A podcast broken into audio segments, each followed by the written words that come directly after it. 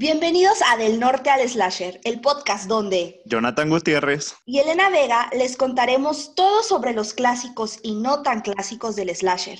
Claro, todo esto con un toque norteño.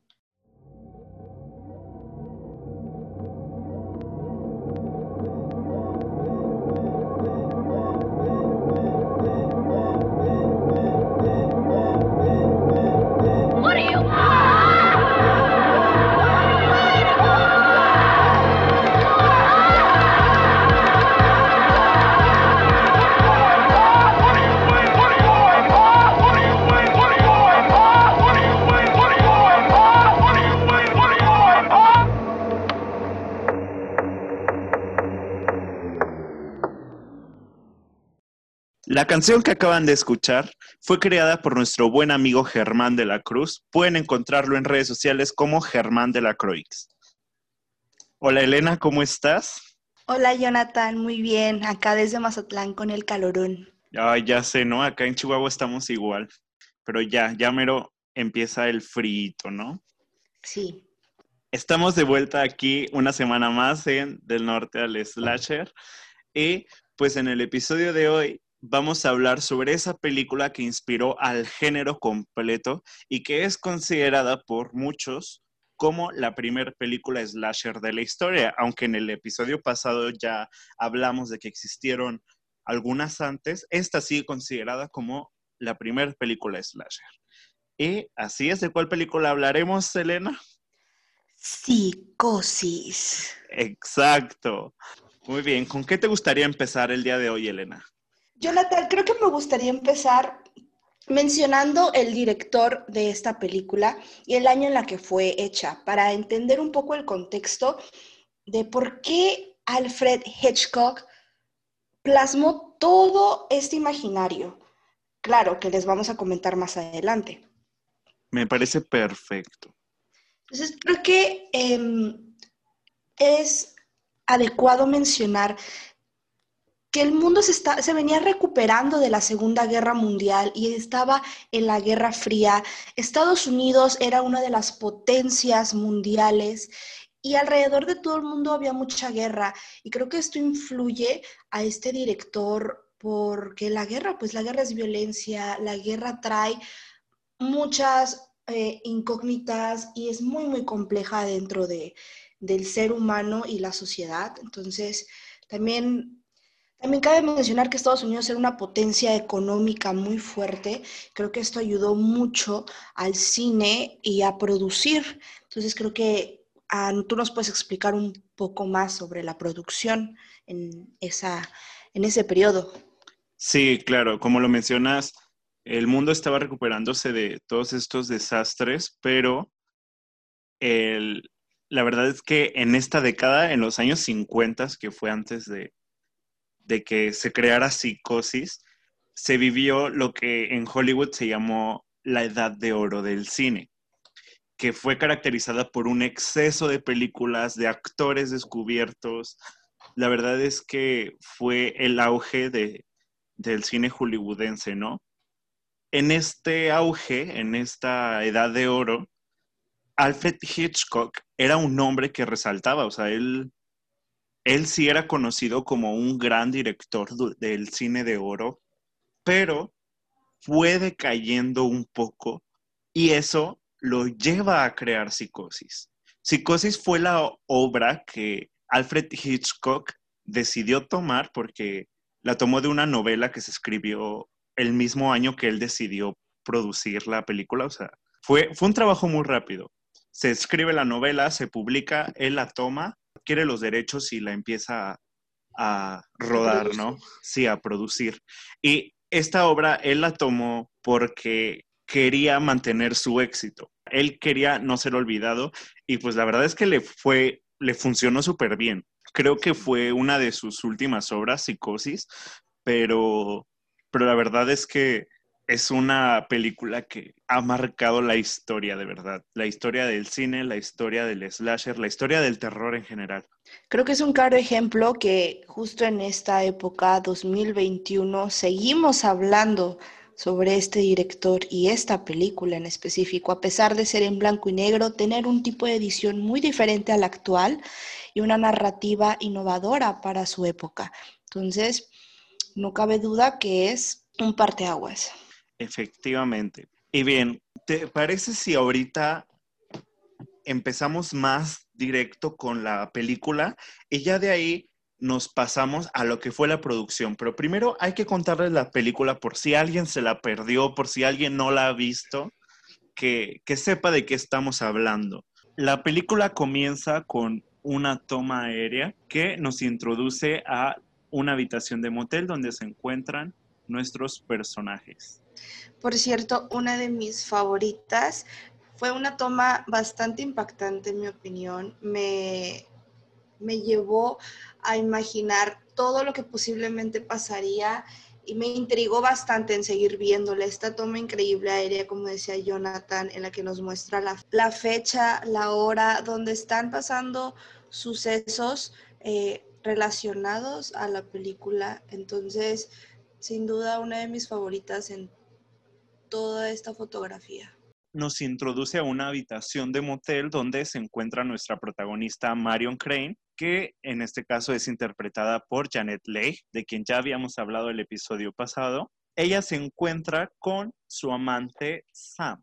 Sam es un hombre divorciado y no puede formalizar su relación con Marion ya que tiene responsabilidades de divorciado como dar pensión a sus hijos y así.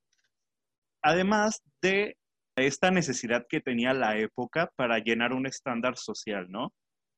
Por eso ellos tienen esta, esta charla en la primera escena donde primero ella parece que no quiere porque ella le dice a él que si se van a ver en un lugar más público, va a ser en su casa con su hermana presente y los retratos de su madre para, para que no hagan nada indecoroso, ¿no? Pero luego ella le pide a él que se vayan a vivir juntos, a lo que él responde que no se la puede llevar a vivir con él porque pues terminarían viviendo en una bodega, ¿no? Porque él es pobre y además tiene que, que mantener a sus hijos. Y pues él hace mención de que tal vez podrían vivir juntos cuando su ex esposa se vuelva a casar y que él ya no le tenga que dar pensión a sus hijos. O sea, es un macho. Luego de su encuentro, ella se va a su trabajo en una agencia inmobiliaria donde un petrolero va a comprar una propiedad. Este hombre también es un macho que llega con todo su fajo de billetes y le coquetea a Mario, ¿no? Él le habla de cómo se, ha, cómo se las ha arreglado para ahuyentar la infelicidad de su hija con todo su dinero y le dice a Mario que él podría ahuyentar la, la felicidad de ella, ¿no? Entonces, el jefe que confía en Marion le dice, le pide que guarde el dinero hasta el lunes y que se vaya a casa a descansar y que el lunes ella haga un depósito, bueno, haga el depósito del dinero en el banco para que ahí lo resguarden. Ella ve la oportunidad, se va a su casa, toma el dinero y decide huir para hacerse una vida con Sam. Se lleva el dinero, hace sus maletas y huye de ahí, ¿no? En el camino se topa a su jefe que no sospecha nada en el momento, solo dice como, oye, pues si tú estabas muy cansada, te fuiste a casa a descansar, pero pues no sospecha que ella se está robando el dinero porque ya habían quedado en que el, lunes ella lo iba a depositar, además de que pues él confiaba en ella. A mitad de su camino de, de la huida, ella se detiene a descansar y un oficial de policía llega a hacerle unas preguntas. Pues ver un auto estacionado a mitad de la nada, pues no es muy normal. Entonces ella se pone nerviosa porque él está haciendo algunas preguntas y después de contestar, ella huye de nuevo, bueno, sigue huyendo, decide gastar un poco del dinero para cambiar de auto. Ahí donde cambia su auto, llega y vende el suyo y paga la diferencia para utilizar uno ya usado. He de decir que este poco de dinero no era tan poco porque era casi medio millón de dólares en la actualidad. Entonces, gastó en un carro nuevo, pero aún le quedaba, uff, muchísimo. ¿Quién sabe qué haría yo con medio millón de dólares en este momento? Sí, es que ella en realidad se roba 40 mil dólares de los años 60, que equivalen a, ¿qué dijimos? 8 dólares de... Sí, ¿verdad? Actuales. 8 dólares actuales. Entonces, ella cambia de, de auto, el policía llega hacia donde ella está, entonces ella entra aún más en el miedo, en los nervios y huye rápidamente. Aquí ya empezamos a ver a Marion en un debate de, que hizo mal, eh, donde la conciencia le comienza a pesar, ya que le retumba en la cabeza las palabras de, de todo lo que, de lo que ha vivido los últimos días. Y además, al agarrar la carretera y hacerse de noche, una tormenta le impide ver hacia dónde va. Así que ella decide llegar al Motel Bates, donde conoce a nuestro protagonista interpretado por Anthony Perkins, Norman Bates. Él es un hombre delgado, alto, guapo, atractivo a la vista, que tiene un tono de voz muy agradable. Platican un poco y ella cae en confianza, obviamente, todas estas estos atributos que he mencionado ya de él, ¿no? él dentro de la plática le hace saber que, ella se perdió ya que ya no está en la, en la carretera principal y que ya hace mucho tiempo nadie se hospeda en ese motel por esta nueva carretera que existe, ¿no? La, la, principal. Luego, él le ayuda a bajar las maletas de su auto y le asigna la cabaña número uno. La invita a cenar a su casa, ella acepta y él queda en volver por ella. Mientras ella busca un lugar para esconder el dinero, porque pues no puede andarlo paseando para todos lados, y menos a la casa de él, ella escucha una discusión que viene de la casa donde Norman Bates y su madre están discutiendo porque él invitó a Marion a cenar, ya que la madre de Norman está gritando que Marion es una cualquiera, que eso hacen las mujerzuelas, que cómo se atreve a aceptar a, cómo se atreve a aceptar ir a cenar a la casa de un hombre que acaba de conocer. Y Norman sale enojado con la cena en manos y le dice a Marion que tendrán que cenar en la oficina, ¿no? Marion pues este, acepta y ahí nosotros comenzamos a conocer más a ambos personajes, en especial a Norman, que, que no lo conocemos tanto todavía. Ellos empiezan a hablar sobre la taxidermia, que que no es el pasatiempo de Norman. Así lo dice, que él en realidad ama hacerlo, pero que no lo hace para pasar el tiempo. Que lo que hace para pasar el tiempo es atender el motel. Ella le pregunta si tiene alguna amiga que lo distraiga de su madre y él contesta que la mejor amiga de un hombre es su madre. Entonces aquí pues vamos conociendo más la faceta de, de niño de Norman. Está faceta, bueno, este problema que tiene de tener que obedecer a su madre y del miedo que le tiene, e incluso el odio que vamos a ver más adelante, ¿no? Después de esa pregunta de, de si tiene alguna amiga que lo distraiga de su madre, él la cuestiona y le pregunta que si de quién huye. O sea, muy observador Norma, ¿no? Entonces ella pues le dice perdón, yo, yo no estoy huyendo de nadie, ¿no? Y él le dice, no, Claro que no, los que huyen no son los vivos, los muertos son los que han de huir, algo así le dice. Y luego eh, él comienza con un monólogo, bueno, no es un monólogo, como un soliloquio, digámoslo así.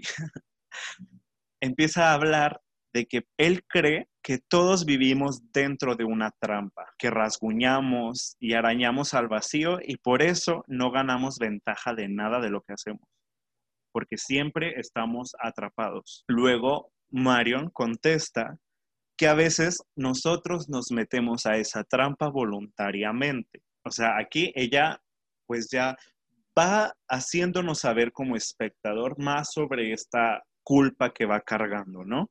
O sea, porque ya aquí, este, ya ella acepta que, que se metió en un lío al robarse ese dinero, ¿no? Luego él contesta que él nació dentro de su propia trampa. Luego, él habla de que su madre está muy enferma y dice la frase de yo no la odio, odio su enfermedad. Luego de esta increíble escena que es, yo creo, la, una de las más importantes de la película, ella decide irse y él la espía por un agujero en la pared, ¿no? Porque pues, ella tiene la cabaña número uno, que está enseguida de la oficina, y él solo quita un cuadro y la espía, ¿no? Y aquí viene la famosísima escena de la ducha. Ella, este, bueno, la verdad es que hay algo muy interesante que, hablaron mm, la actriz y el director Hitchcock, este, que dice, Marion había decidido regresar a Phoenix, confesarlo todo y hacerse responsable por sus consecuencias, por lo que entrar a la ducha era como si estuviera entrando en aguas bautismales. El agua cayendo sobre ella purificaba la corrupción de su mente, purgando el mal de su alma. Era como una virgen de nuevo, tranquila y en paz. O sea, este es el significado detrás de esta icónica escena. Es Marion, después de habernos contado que, que ella entró a su trampa, pues se arrepiente y decide volver y confesarlo todo, se mete a la ducha, pero ¿qué sucede? Pues que no la dejan y solamente este bautismo es como redención para ella porque aparece alguien y le encaja un cuchillo en múltiples ocasiones. Eh, aparece alguien y la apuñala dentro de la ducha y pues aquí muere nuestra protagonista. Norman encuentra el cuerpo, se sorprende, pero decide envolverlo en la cortina de baño y meterlo en el maletero del auto de ella y lo lleva a un pantano y ahí lo hunde. Claro que él regresa y limpia la habitación y aquí comienza la segunda mitad de la película, ya que murió nuestra protagonista, aparece su hermana Laila, quien visita a Sam para preguntarle si sabe algo del paradero de Mario. Él se entera en ese momento que ella está desaparecida, de hecho, él románticamente le estaba escribiendo una carta de que, pues, pensándola bien, sí podían vivir juntos aunque fueran pobres. Y, pues, dentro de la plática entra a la ferretería este nuevo personaje que es Arbogast, un investigador privado que también está buscando a Marion y fue contratado por el petrolero que era dueño de estos 40 mil dólares. Obviamente, al momento de entrar, se presenta, los interroga, al ver que ellos no saben nada, él decide seguir el rastro de Marion y así es como llega al motel Bates e interroga a nuestro protagonista Norman. Norman le dice al detective que nadie ha estado en el motel hace tiempo el detective insiste y le muestra una fotografía de Marion y le dice que no, que no la ha visto. Entonces, el detective le dije, ah, pues creo que, tienes un libro de registro y pues él le pide que, que le muestre este libro de registro y con una muestra de la letra de Marion descubre que ella se hospedó utilizando un seudónimo. Entonces ahí dice como, eh, pero ¿por qué él me está diciendo que no la vio. Entonces lo cuestiona y le vuelve a mostrar la foto y le pide que diga la verdad. Entonces ahí Norman se pone nervioso y dice que sí, que sí la vio, que ya lo recuerda, que ella pasó poco tiempo, que llegó muy noche, estaba lloviendo y se fue muy temprano por la mañana, ¿no? Entonces, este Arbogast empieza a meter presión y, pone a Norman aún más nervioso y hace que Norman le cuente que pasaron la noche juntos, bueno, o sea, no, en forma sexual, sino que cenaron juntos, pero que ella estaba muy cansada y decidió irse a dormir. Eso es lo que le cuenta Norman y pues le dice, con permiso, yo tengo que limpiar las habitaciones, ya me voy, ¿no? Pues se escabulle fácilmente de, de la situación. Ahí Arbogast se asoma para la casa y ve a una mujer. Entonces piensa que es Marion, le pregunta a Norman que si quién es la mujer que se encuentra en la casa y Norman le dice, no, nadie, yo vivo solo. Entonces Arbogast va hacia un teléfono público, llama a Laila y a Sam y les dice todo lo que ha investigado y que Marion estuvo en el Motel Bates. También les menciona sobre la madre de Norman, que pues al parecer vive en la casa y que Norman no quería, no quería que, que ella dijera nada, ¿no? Entonces Arbogast entra a la casa para buscar algún rastro de Marion y ahí aparece la madre de Norman y lo asesina. Luego de no obtener respuestas de Arbogast por un par de horas, Laila y Sam este, deciden hacer algo al respecto. Sam va hacia el motel, Laila se queda esperando a, ver si Marion regresa. Entonces, Sam, al momento de ir al motel, no, no encuentra nada, no está Norman, porque en realidad está llevando al pantano al, pues, el cuerpo, de, el cuerpo y el auto de, de Arbogast, ¿no? Entonces, Sam regresa y deciden ir con el comisario. Ahí es donde ellos mencionan lo que les dijo Arbogast de la madre de Norman y la esposa del comisario se extraña, pero no les dice nada. El comisario comienza a sugerir que Arbogast encontró a Marion encontró el dinero y decidió fugarse con el dinero, o sea, decidió robárselo también, ¿no? Entonces ellos les dicen, no, él nos dijo que iba a interrogar a la madre de Norman y dijo, no, es que eso no puede ser porque la madre de Norman murió hace 10 años. Ella asesinó a su, a su esposo, a su pareja, y luego ella se suicidó. Dicen que Norman fue el que, dicen que Norman fue el que descubrió los cuerpos y pues que la mujer está enterrada, ¿no? Entonces Sam dice que él vio a una mujer en la casa. Luego nos llevan a, a una escena en la casa de Norman, donde se escucha otra discusión entre Norman y su madre, donde él le pide que se esconda en el sótano porque si Arbogast ya fue en busca de Marion, alguien va a ir en busca de Arbogast. Entonces, que alguien podría encontrarla. Ella se niega completamente, por lo que él decide cargarla y la lleva al sótano. Ella pues va gritando como de, suéltame, bájame, yo no quiero ir al sótano y así, ¿no? Después de esto, Laila y Sam se hacen pasar por una pareja y se hospedan en el motel para buscar a Marion. En ese momento, Sam entretiene a Norman mientras que Laila entra en la casa. A la mitad de, esta, de este entretenimiento de Sam, pues Sam la verdad es que no sabe guardar un secreto y comienza a interrogar directamente por Marion, a lo que Norman pues se da cuenta de que tal vez Laila está en la casa y comienza a pelear físicamente con Sam, toma algo de enseguida y lo noquea, lo deja inconsciente en el piso. Entonces Norman sale corriendo, Laila logra verlo subiendo la colina, por lo que ella huye y se esconde en el sótano. Mientras ella va bajando al sótano, se encuentra en una silla de espaldas a la madre de Norman. Ella gira la silla y lo que se encuentra es el cadáver putrefacto, ya descompuesto completamente de la madre de Norman. Ella suelta un tremendo grito y detrás de ella aparece Norman vestido de su madre con un cuchillo en la mano e intenta asesinar a Laila. Pero claro que siempre hay un héroe en la historia y aparece Sam que pues recobró la vida y toma por detrás a Norman, pues lo desarma y salva a Laila. Luego aparecen todos en la oficina de, la policía y ahí es donde aparece un psiquiatra que dice que no ha podido hablar con Norman, pero que sí habló con su madre. Y es donde se explica el final que quien cometió los asesinatos fue la madre de Norman, que era otra personalidad de Norman, que cuando Marion llegó ahí ya casi no existía Norman, que la madre de él era la personalidad predominante y que ahora solo existe ella, que Norman ya no existe porque ganó, ¿no? La madre ganó la batalla y ahora pues es la única personalidad de Norman. Imaginen esto en los años 60. Por cierto. polémico. Sí, muy polémico. Y por eso también es que Alfred Hitchcock se vio obligado a poner en la película a un psiquiatra porque alguien tenía que explicarle al público de los 60 qué es lo que había pasado. Y ese psicosis, señores y señoras.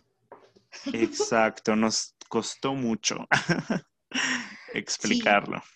No, y también cabe decir que entre nosotros, Jonathan ha visto muchas veces psicosis. Yo la he visto por la escuela de arte hace años. Creo que es un filme que sí o sí te, te ponen a analizar y a verlo pero obviamente siempre volvemos a investigar y volvemos a ver todos los filmes de los que hablamos en los podcasts. Y esta semana, como era psicosis, indagamos lo más eh, profundo, pero también al verla estábamos comentando que fue muy, muy difícil em, no pausarla o no descansar durante las casi dos horas que dura psicosis, porque es muy diferente o a lo mejor nos, desacostumbramos a ver ese tipo de filmes Eh, y es muy diferente a la edición actual, es más lenta la narrativa, son muy bonitos los cuadros, pero como decía, muy alejados a lo que estábamos acostumbrados de ver, todo es muy rápido, creo que en, en la cinematografía actual. Pero lo disfrutamos mucho y lo terminamos y estamos aquí para contárselos y, así.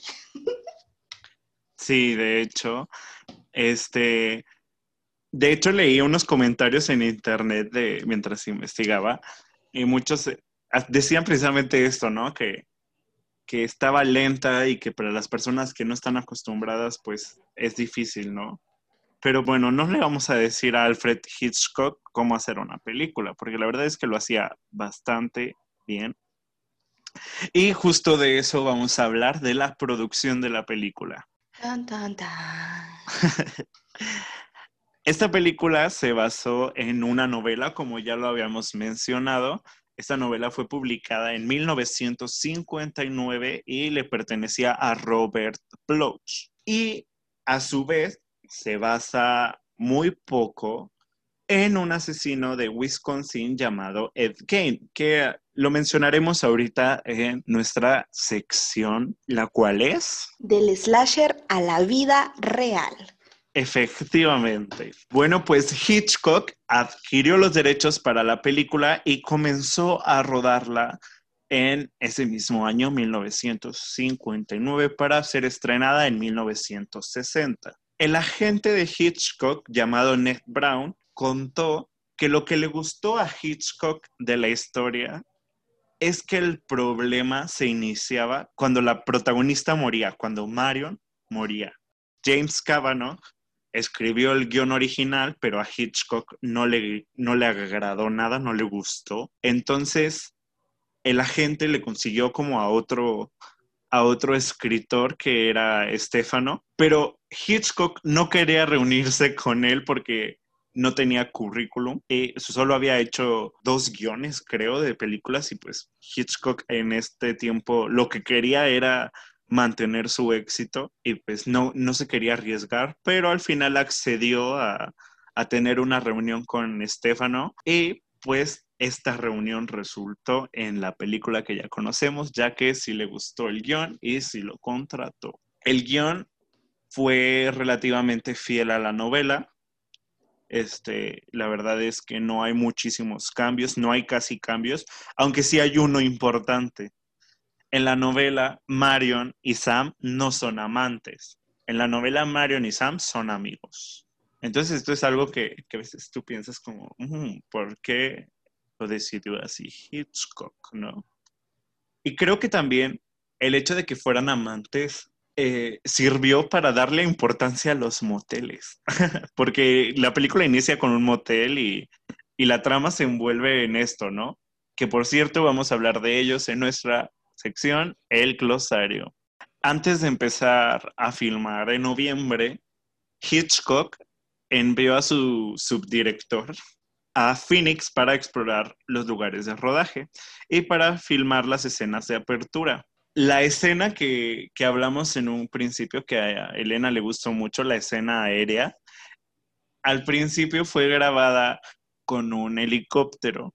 O sea, imagínense la importancia de Hitchcock para poder grabar su primera escena con un helicóptero. Entonces, él, este, bueno, la, la, primera vez que lo intentó, lo grabó con el, con el helicóptero, pero obviamente el helicóptero se tambaleaba mucho, vibraba muchísimo, entonces se desechó la escena grabada por el helicóptero y se decidió grabarlo de otra forma, la verdad no sé cuál, pero era una forma más simple y se realizó en el estudio de esta escena aérea. También este, otros trabajadores de, la película filmaron la carretera, la, autopista, la, la, la filmaron para la proyección de cuando, de cuando Marion estaba viajando a Phoenix. El rodaje, la verdad, es que trajo algunos problemas. Existieron muchas, muchas escenas que se tuvieron que repetir. Por ejemplo, la escena del ojo que se muestra, eh, el ojo de Marion en la ducha. Esa escena este, se tuvo que repetir varias veces porque nuestra actriz Leg cerraba el ojo, ¿no? Porque la, la, ducha seguía funcionando, o sea, la ducha seguía soltando agua, entonces le salpicaba el agua al ojo y parpadeaba. y es como de, oye, pues sí estás muerta, ¿no? Entonces, la verdad es que cuentan que fue una, una, escena demasiado difícil de grabar. También otra escena que se, que se grabó mucho es la escena donde están Sam y Marion en el hotel, la, primera escena, porque a Hitchcock no le parecía que ellos tuvieran de verdad una química, que fueran lo suficientemente apasionados. Entonces él les pedía que lo volvieran y lo volvieran a hacer. O sea, esto nos habla de, la clase de director que era Hitchcock, ¿no? De lo exigente que era en sus tomas y una de las razones por las que esta película se volvió tan importante para la historia del cine. Y por otro lado, la escena donde se descubre el cadáver de la madre de, de, Norman Bates también fue complicada ya que tenían que coordinar el movimiento de la silla y, y el de los otros elementos que están presentes en la escena. Entonces también esa tuvieron que grabarla y grabarla. Otra escena que tiene mucho de material para darnos en esto de la producción es la icónica escena de la ducha, la escena del personaje de Janet Leigh. Esta pues es la escena fundamental de la película y como ya lo habíamos mencionado es una de las escenas que más marcaron la historia del cine. Y pues esta escena creó muchísimas leyendas y muchísimos mitos. O sea, una sola escena creó muchos mitos. La gente hablaba de, ella y de su producción. Y déjame decirte que, ¿sabes cuánto tardó en grabarse esta escena? Dime, ¿cuánto? Siete días. ¿Qué? Esta escena, exacto, esta escena de la ducha, o sea, les llevó siete días de la, de la producción de la filmación grabarla. Una escena. Pero creo que valió totalmente la pena. Sí, o sea. Las favoritas. Pues lo que trascendió en la historia, ¿sabes? Eso hace que valga la pena totalmente. La escena dura solamente tres minutos e incluye 50 planos y 77 ángulos de cámara. Imagínate, o sea, qué trabajo esta escena, ¿no? Una de las cosas que se encuentran entre los datos curiosos de esta escena y del cine también en blanco y negro es que la sangre era jarabe de chocolate, ya que en el blanco y negro la densidad del jarabe de chocolate se, se acercaba bastante a lo que era la sangre, ¿no? Y pues como no se veía el color, podían utilizarlo. También el sonido del cuchillo entrando en el cuerpo de Mario fue creado clavando el cuchillo en un melón. O sea, sí crearon ese sonido. Wow, qué interesante. Todos los efectos y todo el proceso para estar inmersos, para provocarnos estar inmersos en, en la película.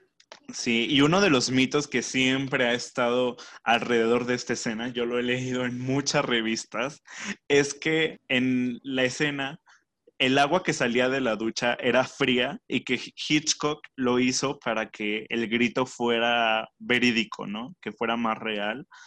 Esto la verdad es que ya ha sido desmentido muchas veces, también lo desmintió la mismísima Leigh, que, que pues ella está en la ducha todo el tiempo y, y, que Hitchcock se vio demasiado generoso y que nunca le negó el agua caliente, o sea, ella dice que pues esta escena fue completamente suya y el grito fue completamente suyo.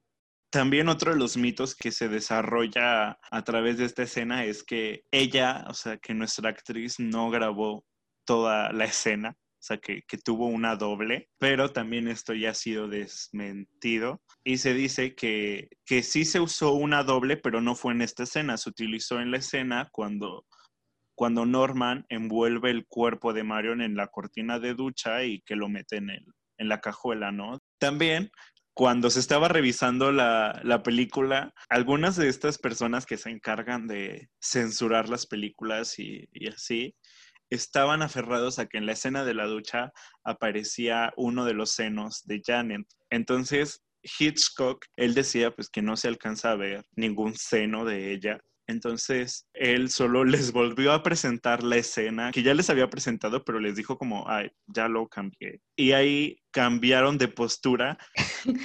es que hubo una contradicción en lo que ellos decían. Los que mencionaban que se mostraba el seno cambiaron su opinión a lo contrario y los que aseguraban que no mostraban el seno, ahora su opinión fue totalmente diferente y aseguraban que sí se mostraba. Entonces, ¿qué onda ahí? ¿Qué, qué es ese juego mental? Que yo, lo que yo opino es que solo se veía el, o sea, como el underboob, o sea, ya ven como la, parte, te pones el bikini y la parte de abajo de la boobie, pero no se veía absolutamente nada erótico. Más bien era como, ah, sí, ahí te voy a encajar el cuchillo. O sea, no, estaba pensando en nada erótico. Creo que más bien era demostrar que ahí estaba direccionada la puñalada que le iba a dar Norman Bates. También la película tuvo que eliminar una escena donde se mostraban los glúteos de, de la doble de Janet, no de Janet, sino de la, de la doble. Y pues muchos abogaban porque se quitara la, la, escena de la ducha. Entonces Hitchcock dijo que si le permitían mantener esa escena, él haría una versión más romántica de la apertura. Pero como no se presentó ninguno de los sensores al día que se iba a tomar la nueva toma, pues la película le quedó tal como ya estaba, ¿no? Entonces salió ganando. Otro motivo que les preocupaba a estas personas que, censuraban a los censores fue la escena donde Marion le baja al baño porque nunca en el cine ni en la televisión se había mostrado un retrete. Nunca se había mostrado un excusado en el cine. Psicosis fue la primera película en mostrar un excusado en pantalla. Imagínate. Es como, señores, todos hacemos nuestras necesidades fisiológicas, no se asusten tanto. Sí, exacto. Y luego también se opusieron a que en las escenas finales se utilizara la palabra transvesti, pero el guionista pues les dijo que la palabra no ocultaba ninguna connotación sexual, sino que solamente describía a un hombre que le gustaba vestir ropa de la mujer, porque pues ya sabes, años 60, ¿no? Entonces, si hablaba de homosexuales o si hablaba de, cualquier otra orientación sexual que no fuera la heterosexual, pues significaba la perdición para el director. Qué bueno, y creo que el guionista ahí actuó de manera muy inteligente porque estaba en cierta forma educando que pues esa connotación, una, no tiene por qué ser negativa y otra lo que realmente significaba el transvestismo. Claro. Y luego, pues cuando la película se lanzó en diferentes países, comenzaron con las prohibiciones. Esto pasa muchísimo en el mundo del slasher. Muchas películas este, fueron, son prohibidas en otros países, como Masacre de Texas fue prohibida en Australia y así no, o sea, Psicosis no fue la, excepción. Entonces Hitchcock pues estuvo obligado a hacer algunos cambios que fueron la verdad muy mínimos en películas dentro, este, pues dentro de otros países. La mayoría de estos cambios fueron en la escena de la ducha precisamente. También, por ejemplo, en Gran Bretaña, la escena donde Norman se está lavando las manos fue muy criticada y en, la, en Singapur, en la escena del asesinato del detective y, la toma del cadáver de la madre fueron completamente eliminadas en Singapur. Y eso que no decidieron eliminar la, la escena de la ducha, esa sí quedó tal cual, pero decidieron eliminar las otras dos escenas. Imagínate, ¿no? Una escena muy importante, bueno, las dos. Entonces, no sé, imagínate esas dos escenas eliminadas, como que si de por sí era mm, extraño entender a la primera, a la primera vista. Siento que con esas dos escenas fuera, no creo que muchas personas hubieran entendido la trama en realidad. Exactamente.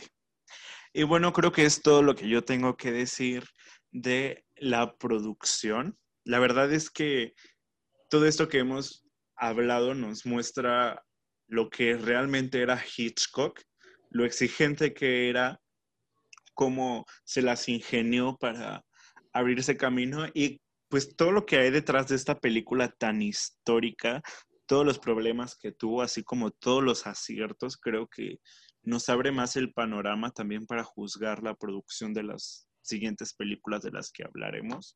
No sé, ¿tú qué piensas, Elena? Yo pienso que es bastante interesante saber lo que pasa en la producción, en la preproducción, qué pasa detrás de todas estas escenas icónicas, todo el esfuerzo, todo el imaginario y lo que conlleva, ¿no? Llegar a, que los filmes aparezcan en pantallas grandes. Y también lo de las censuras es bastante interesante. Eh, como cada sociedad tiene sus estándares de lo que es en su momento, en los años 60 era bien visto y que no. Y como esto influenciaba totalmente en lo que se iba a mostrar en las pantallas grandes, porque en su época el cine era un medio de comunicación muy, muy fuerte. Entonces, ese es mi pensar, Jonathan. Creo que es momento para pasarnos a nuestra siguiente sección, que es del slasher a la vida real, que por cierto la estaremos estrenando el día de hoy. Es la sección donde nosotros hablaremos sobre casos de la vida real que se fueron de cierta manera relacionando con nuestras películas del episodio en cuestión, en este caso, Psicosis. Elena, ¿qué nos quieres contar el día de hoy? Vamos a hablar de un asesino icónico que influenció a muchos directores y películas dentro del género slasher. De nombre Edward Theodore Kane, mejor conocido como Ed Kane para los compas, nacido en Wisconsin, Estados Unidos, en agosto 27 de 1906. Este asesino, que, ojo, no lo consideran un asesino serial, es un asesino así. Digo, tampoco es que sea lo mejor, ¿no? pero es un dato muy curioso que a mí también me llamó mucho la atención. Tiene cinco crímenes conocidos, pero nada más uno de ellos es el que dictaron sentencia, por lo cual nunca lo consideraron asesino serial.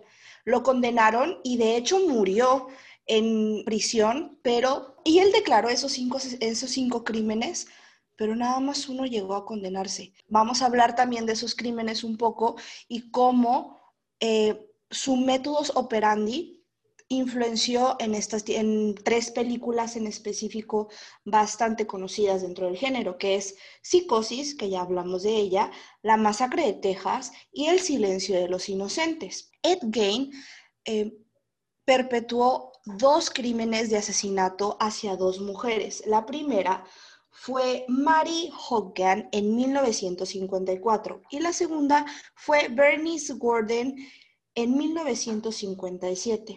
Estas dos mujeres fueron pieza clave para bastantes sucesos que les contaré más adelante bastante bizarros, diría yo, que la policía descubrió al entrar a su casa. Pero primero vamos a hablar sobre la exhumación de cuerpos, algo sumamente bizarro igualmente. Ed le gustaba exhumar cuerpos de cementerios. Wow, o sea, me quedé sin palabras, ¿no? Pero Ahí podemos ver una similitud en cualquiera de estas tres películas, si las han visto, espero que sí, y si no, corran a verlas. Exhumar, dentro de nuestro diccionario, es abrir las tumbas de personas ya fallecidas, recolectar tanto puede ser su piel, su cuerpo entero, pedazos de este mismo o los huesos, dependiendo de en qué proceso de descomposición esté el cuerpo. La historia de Ed es un poco incierta y corta, diría yo, a pesar de tener muy pocos asesinatos en su lista y crímenes bastante bizarros,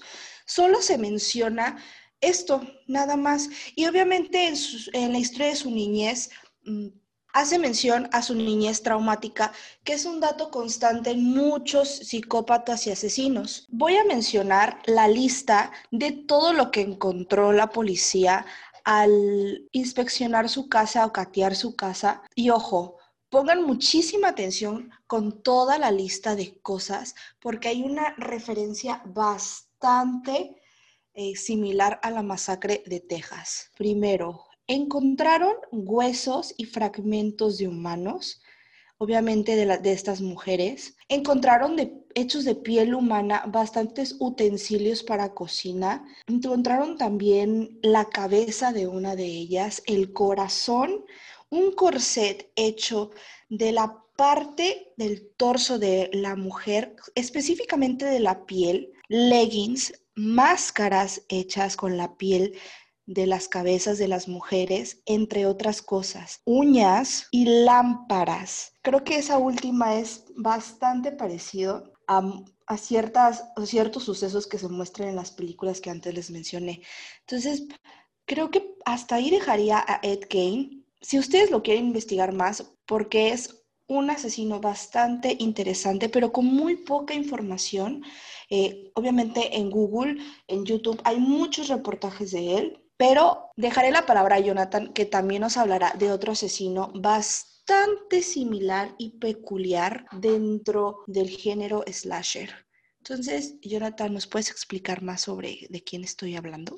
Claro que sí. El asesino del que yo voy a hablarles no es precisamente un asesino que que sea conocido por inspirar las películas slasher. Sin embargo, yo al leer su historia, al leer su modus operandi, lo relacioné muchísimo con nuestro protagonista del día de hoy, Norman Bates, incluso más que a Ed Gein, que claro, pues es conocido por inspirar la novela de, de Psicosis, pero este asesino en realidad tiene alguna similitud con Norman. De quien yo les hablo es H. H. Holmes, que también era conocido como el doctor Henry Howard Holmes o simplemente el doctor Holmes. Este fue un asesino en serie estadounidense que confesó 27 asesinatos y 50 intentos de, pero investigaciones modernas calcularon el número de sus asesinatos como en unos 200 o 300 asesinatos.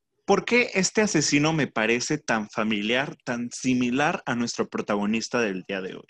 Distinguían a el Dr. Holmes como guapo, atento, amoroso con los animales y siempre elegante, así como lo que se nos muestra un poco de Norman Bates, que lo, lo hablábamos ahorita, que Marion precisamente quedó fascinada con su, su generosidad y su amabilidad, pues algo así lograban describir a este asesino. Este hombre se casó con una mujer millonaria llamada Mirta Belknap. Luego de casarse con ella, él adquirió el nombre de Holmes y gracias a unas falsificaciones la estafó y construyó una, una, casa. Después se hizo de un terrenito, sí, que fue herencia de una farmacia, propiedad de, de una viuda que también fue la amante de él, porque él era guapísimo y pues todas las mujeres le agarraban confianza pronto, ¿no? Luego, ya con todos los bienes de los que se hizo estafando mujeres y enamorándolas,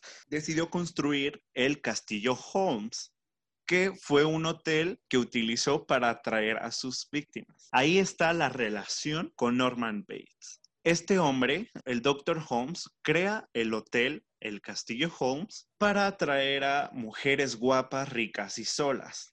Construye su castillo medieval y funcionaba como, como tal. Tenía trampas, tenía puertas corredizas, tenía, tenía un laberinto de pasillos y tenía escondites con los que él podía espiar a sus huéspedes. Tenía, eran ventanillas disimuladas en las paredes, en los cuadros, y así él podía observar a sus víctimas. También este hombre tenía algunos grifos de gas con los que podía asfixiar a sus ocupantes, a, sus huéspedes, sin ni siquiera abandonar, o sea, ni siquiera llegar a la habitación de ellos. O sea, les hacía entrar gas a la habitación y así los mataba. También tenía montacargas y toboganes que servían para que él pudiera bajar los cadáveres a una bodega donde, según toda la investigación que se hizo, él los disolvía en una cubeta de ácido sulfúrico y pues así se deshacía, ¿no? Cuando a él lo arrestan, él admite haber asesinado a 27 personas y luego admite haber matado a personas que ni siquiera estaban muertas. Esto a todos les pareció como que se estaba burlando de ellos y pues terminaron por mandarlo a la horca. La verdad es que me pareció muy similar a, Norman Bates, o sea, el hecho de que usara su hotel para asesinar personas y además esta descripción que tenía, porque pues era la descripción que se buscaba en Norman, que fuera guapo, que fuera atento, que fuera amable, que diera esta imagen que nos dio Anthony en la, en la película, que, que de hecho lo encasilló, ¿no? Que siempre le dieron este tipo de papeles. Pero bueno, me pareció muy similar el caso de H. H. Holmes. Y por eso se los traigo. Bastante interesante, Jonathan, de hecho, y bastante similitudes, diría yo. Sí, de hecho este caso fue incluso antes del de Ed Gain. Me sorprende que no se hayan basado en él, ¿no? Pero pues no se ha dicho nada. Del de Ed Gain sí se dijo. Entonces, pues ya, no nos queda más que hacer nuestras teorías nosotros solos, ¿no? Bastante interesante, Jonathan. Dejaremos que nuestros escuchas creen sus propias teorías de estos dos asesinos. ¿Y qué te parece si pasamos a nuestra siguiente sección, el glosario? Tan esperado nuestro glosario, ¿no? Hoy tenemos una temática bastante interesante, diría yo, que son los moteles. Ahora yo voy a aplicar la que Elena aplicó el, el episodio pasado y diré, yo quiero empezar con la definición de Wikipedia porque yo que Elena la considero una experta en el tema. no, no es cierto, Elena. ¿eh? Este, bueno, yo voy a... Conocedora.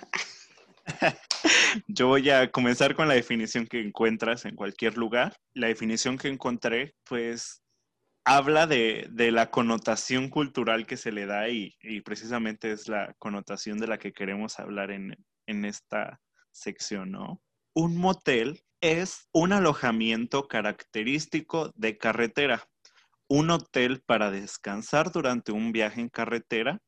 Suele tener una o dos plantas y a sus habitaciones se accede a través de un largo pasillo desde la recepción o incluso exclusivamente desde el aparcamiento, o sea, el estacionamiento. La imagen de los moteles ha estado muy difundida en las películas estadounidenses. En la actualidad, estos hoteles se encuentran en Estados Unidos no solo al lado de las carreteras, sino incluso dentro de las ciudades, ya que el sistema se ha hecho muy popular y permite una gran intimidad y discreción para el usuario. La palabra motel tiene otro significado en México, Centroamérica y la mayoría de Sudamérica. En estas regiones se distinguen de la H de los hoteles por ser utilizados para encuentros sexuales de parejas generalmente sin ningún vínculo legal, es decir, novios, amantes, prostitutas, y eh, todo esto por lapsos reducidos. En este sentido, un sinónimo es el hostal. Bueno, bastante interesante y creo que bastante claro la diferencia entre el motel en Estados Unidos y el motel en México. Vamos a indagar un poco más. Eh, los moteles en Estados Unidos, los dos afortunadamente, bendecidos y afortunados, eh, porque norte hemos podido ir a moteles de Estados Unidos. Y sí, la verdad sí son muy diferentes. Entre nosotros comentábamos que a pesar de que el nombre es motel, se siente totalmente como un hotel. Y creo que esa es la referencia que lo tienen, que tienen en Estados Unidos, que es para descanso, que es de paso, que es en carretera, como decía Jonathan. Y es familiar, son bonitos, son cómodos, pero en México hablamos de México, y las cosas como son, yo sí he visitado moteles, eh, más que nada por también cuestiones de viaje, pero algo que me sorprendió muchísimo la primera vez que visité un motel, me acuerdo que estábamos de viaje en una gira de teatro y pues compartiremos que compartir cuartos con nuestras compañeras. Pero fue muy incómodo porque en cuanto llegas no tienes contacto humano con una recepcionista o algo, es un interfón y te pregunta qué, qué habitación quieres y la tarifa que puedes pagar. Y tú, ah, pues, pues que una que quepamos dos, ¿no? y ok, ahí vamos, todos en nuestros carros, y entras a la habitación. Yo creo que desde la cochera se siente una vibra súper sexual ni siquiera romántica, chicos, sexual. Y es bastante incómodo cuando no vas en ese plan, cuando ese no es el, punto. Em, y creo que esa es una gran diferencia para ver y analizar la película de psicosis. Por eso les, por eso les queramos mencionar en este glosario la diferencia de los moteles. Por eso para el director creo que es un tema que lo utilizó pensando en Estados Unidos. Claro, su película era enfocada en Arizona y lo utilizó muy bien ese recurso, pero creo que si lo hubiéramos, si esa película hubiera sido ambientada en, México, totalmente diferente el contexto de, los moteles. Entonces... Creo que incluso tocó un poco el, ambos contextos, ¿no? Porque la película inicia con este encuentro entre Marion y Sam en un motel y ya, ya está tocando un poco este, este concepto que, que leía yo ahorita sobre que es para amantes que no precisamente tienen alguna, alguna relación legal, ¿no? Que son novios, que son, pues, vaya amantes, que son, que son, este, incluso sexoservidores, así, ¿no? Entonces creo que sí toca un poco ambas, pero la película se centra en, en esta connotación estadounidense del descanso, precisamente. Claro, creo que vivimos en, en siglo XXI y todo mundo conoce lo que es un hotel o un motel. Lo queríamos hacer mención porque es un papel muy importante dentro de psicosis. Es donde sucedió todo el clímax, donde sucedieron estos asesinatos y nada más para traérselos hasta sus oídos. Y más que nada por publicidad. Así como los burritos en el episodio pasado. sí. Para marcar las diferencias entre Motel Estados Unidos, Motel México, fácil. Motel en Estados Unidos, descanso. Son muchísimo más bonitos, más cómodos, familiares. Moteles en México. Acción. Ajá, exactamente. Sí son bonitos, pero son bonitos para hacer acción, no para descansar provocan todo menos descanso, desde la iluminación, cómo están decorados, los muebles, todo el diseño interior es bastante diferente a los moteles en Estados Unidos. Entonces, ese es un, ese es un dato y eso es parte de nuestro glosario. Así es. Creo que eso es todo del episodio de hoy. La siguiente semana estaremos hablando sobre una película que nos gusta muchísimo a Elena y a mí, que es Destino Final. Así que Recuerden, este programa es totalmente con spoiler, entonces les pedimos verla o atenerse a las consecuencias. Recuerden seguirnos en redes sociales, estamos como del norte al slasher en Facebook y en Instagram, solo que en Instagram es todo pegado, del norte al slasher. También pueden escucharnos en anchor.fm slash del norte al slasher, los que nos escuchan en Spotify y los que nos escuchan en anchor.fm. Nos pueden escuchar en Spotify como Del Norte al Slasher.